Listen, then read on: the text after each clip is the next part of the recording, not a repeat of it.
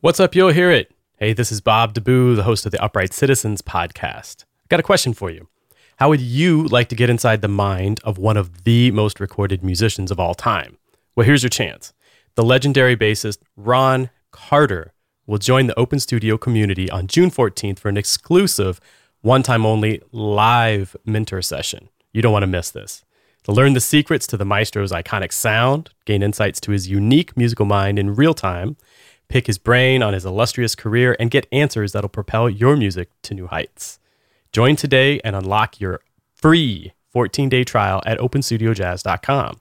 Then you'll be able to not only join the maestro in this exclusive conversation, but dig into his brilliant course, Blueprint for Jazz Bass, and so much more.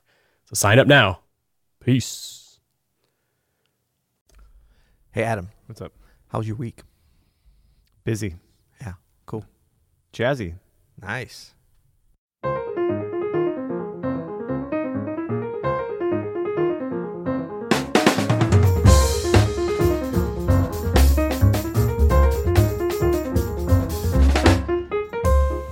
I'm Adam Manis. And I'm Peter Martin, And you're listening to the You'll Hear It podcast. daily jazz advice coming at you.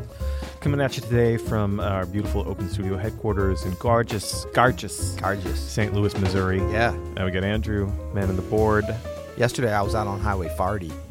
Yeah? Yeah. I have to take Farty Far into work. Farty Far. Yeah. Nice. Sorry. Yeah. Those, those are our St. Louis accents That's for right. anybody who's you not. want to meet after work for a little toasted ravioli? Oh, yeah. Little emos? Little toast. Come little- on now. Some tea ravs. We, we're, we're getting inside St. Louis now. yeah, yeah. All right. All right. So this is our monthly feature on Fridays, This Week in Jazz. It's come around again. We haven't That's done it. this in a couple weeks, I think. Yeah, there's not enough jazz news to do it every week, so we do it about once a month. We do this week in jazz. But because we originally called it This Week in Jazz, we're going to keep it there.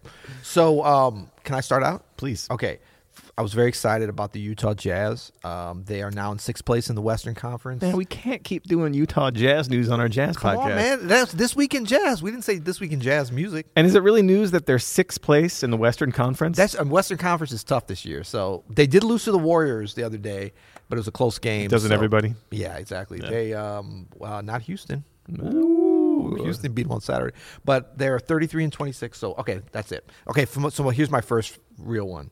Um, this was very sad news, but Yeah. very big news. In oh, I, I mean, it's sad because Ira Gittler died. He was 90 though; he lived a full life. Mm. So I just wanted to celebrate him a little bit, and um, was reading about him again because you know I have such a vivid memory. This is the great writer and producer, and um, you, you know just.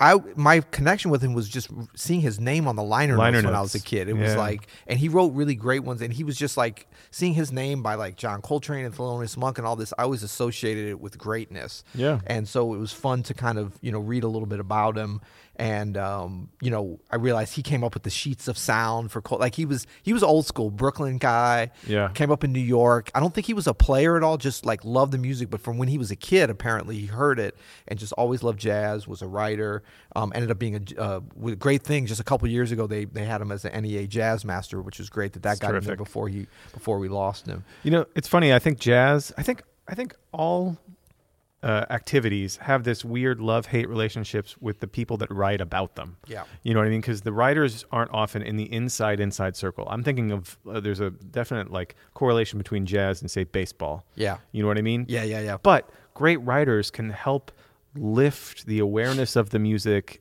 more than uh, almost anything else. I mean, they can really sometimes capture um, the essence of as any as as well as good as you can with with music, something like music or baseball. Um, And I as think much that- as anybody, Right. And I think for jazz, we see the first kind of intersection. I mean, there's the whole like jazz critic well, or music critic in general, which kind of has a negative connotation in that they're criticizing, although it's really just a reporter. I mean, that's what it started as a reporter for a newspaper or a magazine, kind of like how did the performance go down, what happened, but a, an opinion piece also. Right. But you know, Ira Gittler was one of the first, if not the first, maybe um, I have to read up on that of to do liner notes. Like he was right there from the beginning of when Amazing. that was even a thing, and so that was always like it was not necessarily. Although it got into a little bit of critic territory, but it was like a kind of a sales piece. Sales piece, like you're at the record store reading about it, Right. But also selling it as you're listening to it, giving you some commentary. It was a lot of things, and it kind of became an art of its own. It is an art of its own, and I mean, I'm, I'm thinking of people like uh, Amiri Baraka, who then you know Yep. took it even a step further, where liner notes sort of become essays, and essays become volumes and books, and I mean, it's just volumes of books, I should say. Right. And it's just, uh, yeah, Ira Gittler was was one of those pioneers. So- Yeah, and I think you know he um, and a great writer, like like great writer. Yeah, yeah. yeah. and and you know he Should be did said. he did the original um, Encyclopedia of Jazz with Leonard Feather, and then kept updating it for years, and. Um, y- you know, also produced records too. He got into production. I remember seeing his name. I had to go back and look. I was ru- trying to know remember for that, really? Prestige. Yeah, he produced some great rec- records for Prestige, and um, and then when I was reading the the obituary, I didn't realize he had this whole other parallel uh, career as a writer, critic, and amateur hockey player. That's awesome. But was apparently just as much an expert in hockey, and I know you're kind of a fan of hockey, so I, did, I thought you might be. But it was more like New York when it was more regional, and it wasn't as big of a thing as it is now. But he had his own team called Gittler's Gorillas. I don't That's know if hilarious. they, I don't know if they were NHL level, but uh, a- a- you know, all the way up into his 70s, he was still playing hockey. So that's, That's cool. great. Yeah. yeah, I do love hockey. Okay. So, um, what is your next piece of jazz news? So we're gonna do this is news because a bass player has come out with a solo bass record. That's total news, man. And it's not just why, any why bass didn't we not say player. this first? its bassist Larry Grenadier, of course, famous for playing with the Brad Meldow trio, uh, probably most famously. Yeah. Um, but it's played with uh, Pat Metheny, John Schofield, and he's released The Gleaners, which is 45 minutes of solo bass. There's some original compositions on there, um, and I'm excited about this. I'm super. I'm just hearing about this for the first time now. News alert! News alert! I- News I've not heard about this either, and uh, And, and for usually when I would hear i- if you had not said the, the the words Larry Grenadier or a select other small group of bassists and you said 45 minutes solo bass jazz record I'd be thinking bad news or fake news but in this case uh, super interested in this Yeah, I mean, the, I- I love anything that's uh, different for an artist. So Yeah. you know, I've never heard Larry Grenadier play. I- I don't think I've ever heard him play anything by himself, like even just a small piece. So Yeah. and a whole album of it is very exciting. So I'm definitely gonna be checking this out very shortly. Well, and Larry Grenadier, I just have to say, like I've always admired his playing. I've known him for years, but not well. And but I, I played with him a few years ago, maybe four or five years ago. I did a kind of long couple of tours, and I mean, it's always amazing when you you know somebody's a great player and you've heard them and appreciated them but then when you play with them they seem even so much better like on even a higher level to be because sometimes it's the opposite it's like you're around them and you're like oh their best stuff is on record but i mean he's somebody that's extraordinary on, on recordings everything that i've heard and to play with him is just amazing i mean I uh, I got to record one tune with him once, and it was an incredible experience. And also, he's a lovely guy. he is a lovely guy very funny very smart and um, yeah su- super good so all right that's great the gleaners we might have to have an episode just on uh, a little review should do a Have we done little- that? we haven't done that A lately. little solo discussion on the Gleaners. discussion analysis I'm hedging bets. I'm hedging bets. Good. I mean, Larry Grenadier, he's kind of like Snarky Puppy. He's got some some rabid fans out there. We're gonna have to we're gonna have to up our game on that. Nobody has r- analysis. rabbiter fans than snarky pups. They're literally dripping in blood with Then their jazz rabidness. greats, snarky puppy. Oh, Oh, getting hello. controversial. Sorry. Um, good. Okay. So for um, our final piece of news, because you know we don't like to overdo it with the news, and there wasn't a lot of news this week. We don't Not like to a- overdo it with the news. There is no jazz news, man. This is No, what no, these are all valid. it's a man. biannual feature, Th- weekly. these, these are weekly all jazz valid, feature. yeah. totally valid. This one caught my eye in searching for jazz and news, um, and that is that Jazz Pharmaceuticals, the powerhouse uh, Bay Area pharma group, uh, their stock jumped nine percent yesterday as biotech tops Wall Street fourth quarter. Um, Yeah, sorry. I had Guidance. I had a day yesterday, and that's why okay, so you're probably thinking, "Ha ha!" this went is on a so little bit of a funny. bender. You're welcome, Jazz Pharmaceuticals. So yeah, this has a funny, diff- a couple of approaches. Like yeah, jazz pharmaceuticals went up because a bunch of jazz musicians got high, but that's actually totally unrelated to this.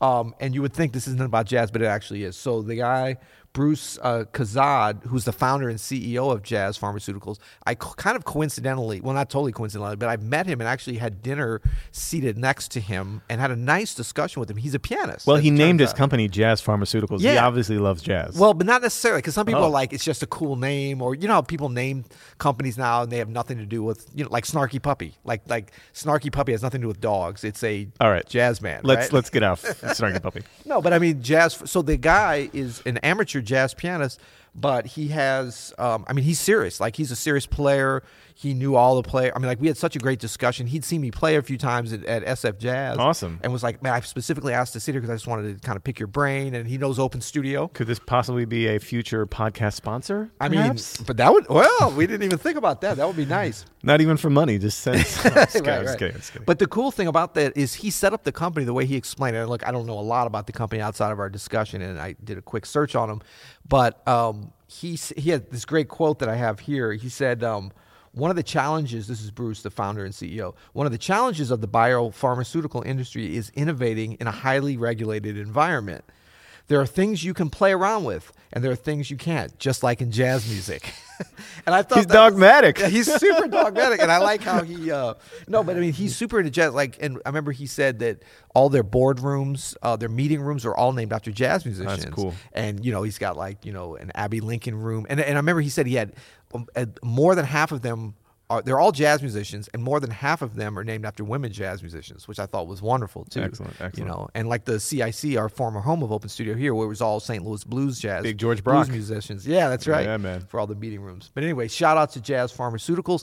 Keep on uh, pharmaceuticating or whatever you're doing, right? yeah, yeah. And, Now, you what I don't know is- send us some swag, Jazz Pharmaceuticals. Yeah, whatever's legal to send over state lines. you right. know. But congratulations on the 9% um, uh, bump on your stock price. And you know what? Congratulations to you on all the great ratings and reviews we've gotten over this week. Uh, Oh. I'm proud of you, buddy. I'm proud of you too. So that's sort of sounds like I should tip my hat right back at you. Uh, if you would like to re- leave us a rating and review, make sure you start at seven stars. That is Yeah. is one thing we ask. Yeah. if you like it. Oh, I, we do have an update. Remember, I was telling you about the problem with Apple where they wouldn't go up to seven stars, and I had the email in to Tim Cook. Yep. Turns out I turned it, I sent it to the wrong email address, and it bounced back. So that's why I hadn't heard from him. I sent it to Tim at apple.org. It turns out it's apple.com. So I'm, I'm sending a new one. Tim at Apple. If anybody else wants to send an email to him requesting that we go up to seven stars, if you're feeling it, you know. I mean, what, but if they go up to seven stars, would the would we would we then require like nine stars for the I don't know. podcast? Uh, that's true. Yeah, we're always two steps ahead of the competition. We try to be. What? We try to be. Well, that's is this part of our what? What do they call it? Witless banter. What was the complaint the other day from? I'm still thinking about that. Cringy banter. Cringy banter. Yeah. I mean, yeah. Isn't Okay, all our good. banter technically cringy? So give us a, a rating review if you love our cringy banter, and give us a thumbs up, a like, a subscription, a notification, everything on YouTube. Join us there for comment banter, witless and cringy, and o- otherwise. No, but if you if you get a chance, do give us a rating review because that's part of the love of this podcast. It's being spread Yep. via the uh, ratings and reviews. It's not just for us and for our egos, but it's partly. Have a great weekend. That's right. Until next week. You'll hear it.